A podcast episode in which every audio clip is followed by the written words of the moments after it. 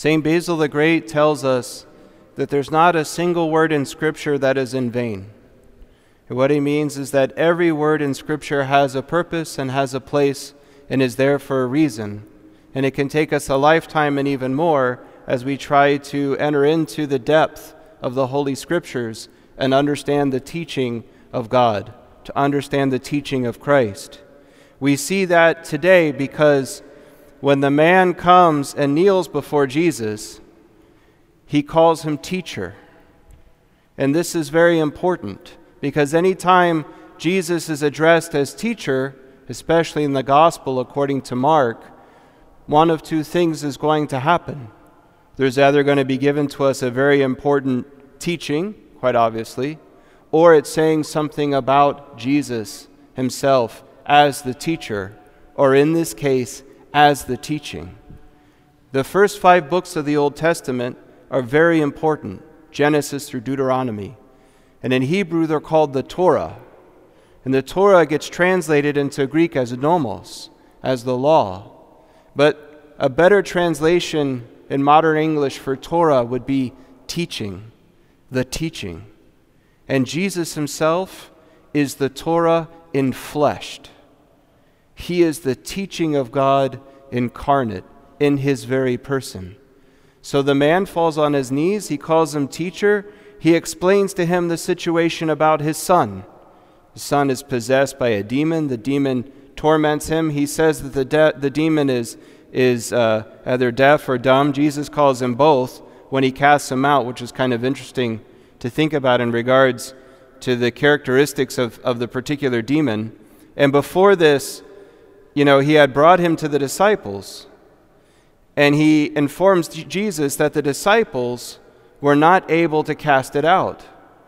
And the word there that they use is the same word that when we chant, you know, the thrice holy hymn, where we say, Holy God, Holy Mighty, that agios iskiros, that's the same word that the man says about the disciples. They weren't iskiros enough, they weren't strong enough, they weren't powerful enough.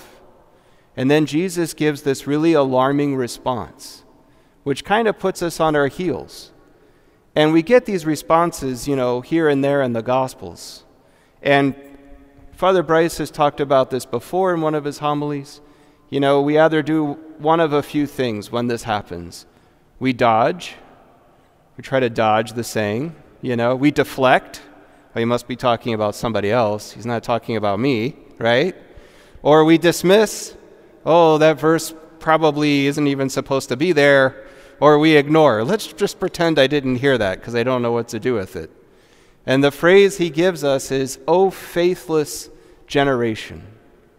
And he said that, he said, and he said to them, he said to them, O faithless generation, how long am I to be with you? How long am I to bear with you? This sounds like a pretty tough word in response by our Lord Jesus Christ. And who is the them? People kind of question this all the time. Well, by saying them, it can't just be the Father, He's just one. Is it the disciples? Is it the scribes? Because the disciples were arguing with the scribes. Is it everyone? Is it all of the above? It's at least the disciples but also all of the above. And this is said to every generation, in a sense. And this is a word that we need to hear. Now, faithless, apistos.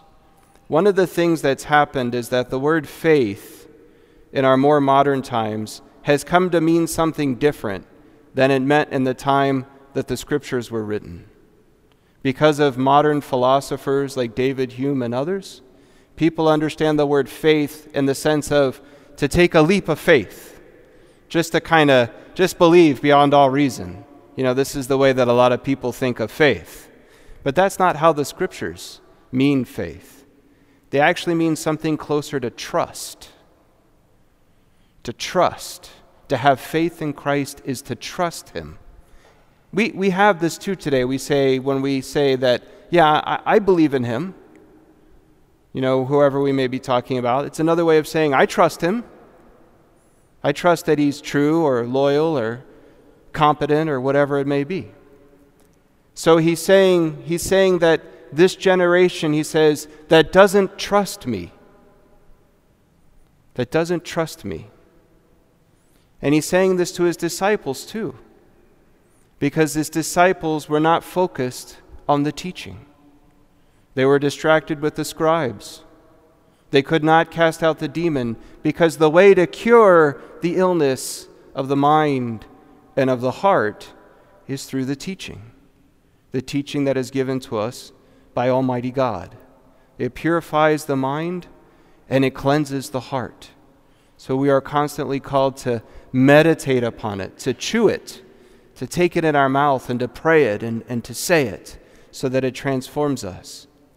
But the Father, too, because what was the job of a father in Israel? To pass on the teaching. This was his primary responsibility. We see it in the Old Testament. Make sure that your children know the law, that they recite it day and night, when you get up from the table, when you sit down, when you go to bed, when you rise up, when you go out of the door, when you come in of the door. You know, always have the teaching in your mind and in your heart. And then this man is humbled. The man is humbled, and he cries out, and some manuscripts say with tears. You can really feel for this father. You know, what wouldn't a parent do when they have a child who's suffering and they can't do anything for it? So you can imagine his pain. And he cries out with tears and he says, I believe, help my unbelief. Such a powerful prayer. And there's a part of all of us, I think if we're honest, that resonates with that prayer, that appreciates that prayer.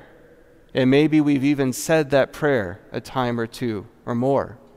I believe. Help my unbelief. Then we see the compassion of our Lord Jesus Christ. He casts out the demon, he heals the young man, he meets him where he is, because at that moment the man had been humbled and had confessed and had cried out for help and he made a profession of faith, of trust. He submitted himself to Christ. And so, Christ, again, in his mercy, he answers with prayer. So, again, how did it start? He called him teacher. And what is the teaching we receive in the gospel today? It is that we need to trust our Lord Jesus Christ and his teaching. That we are invited constantly to hear the scriptures, to let them fill our hearts and our minds, to guide us and direct us, and trust that the word given to us in the Holy Scriptures is for our healing, for our wholeness, and for our salvation, and to do so with humility. You know, if we reach this point of Lent and we say, I've kept all the fast days, I've come to all the services, I've done all the things, I'm good. We've missed the mark, right? We've missed the mark because there's only the righteousness that comes from God. There's only the righteousness that comes from God. But when we fall down on our knees, even with tears, and humility, we cry out, I believe, Lord, help my unbelief. I trust you, Lord. I trust your teaching. Help me when I doubt your teaching. The Lord responds with his grace, with his mercy, and with his love. May the grace of our Lord Jesus Christ bless us always, now and ever, into the ages of ages.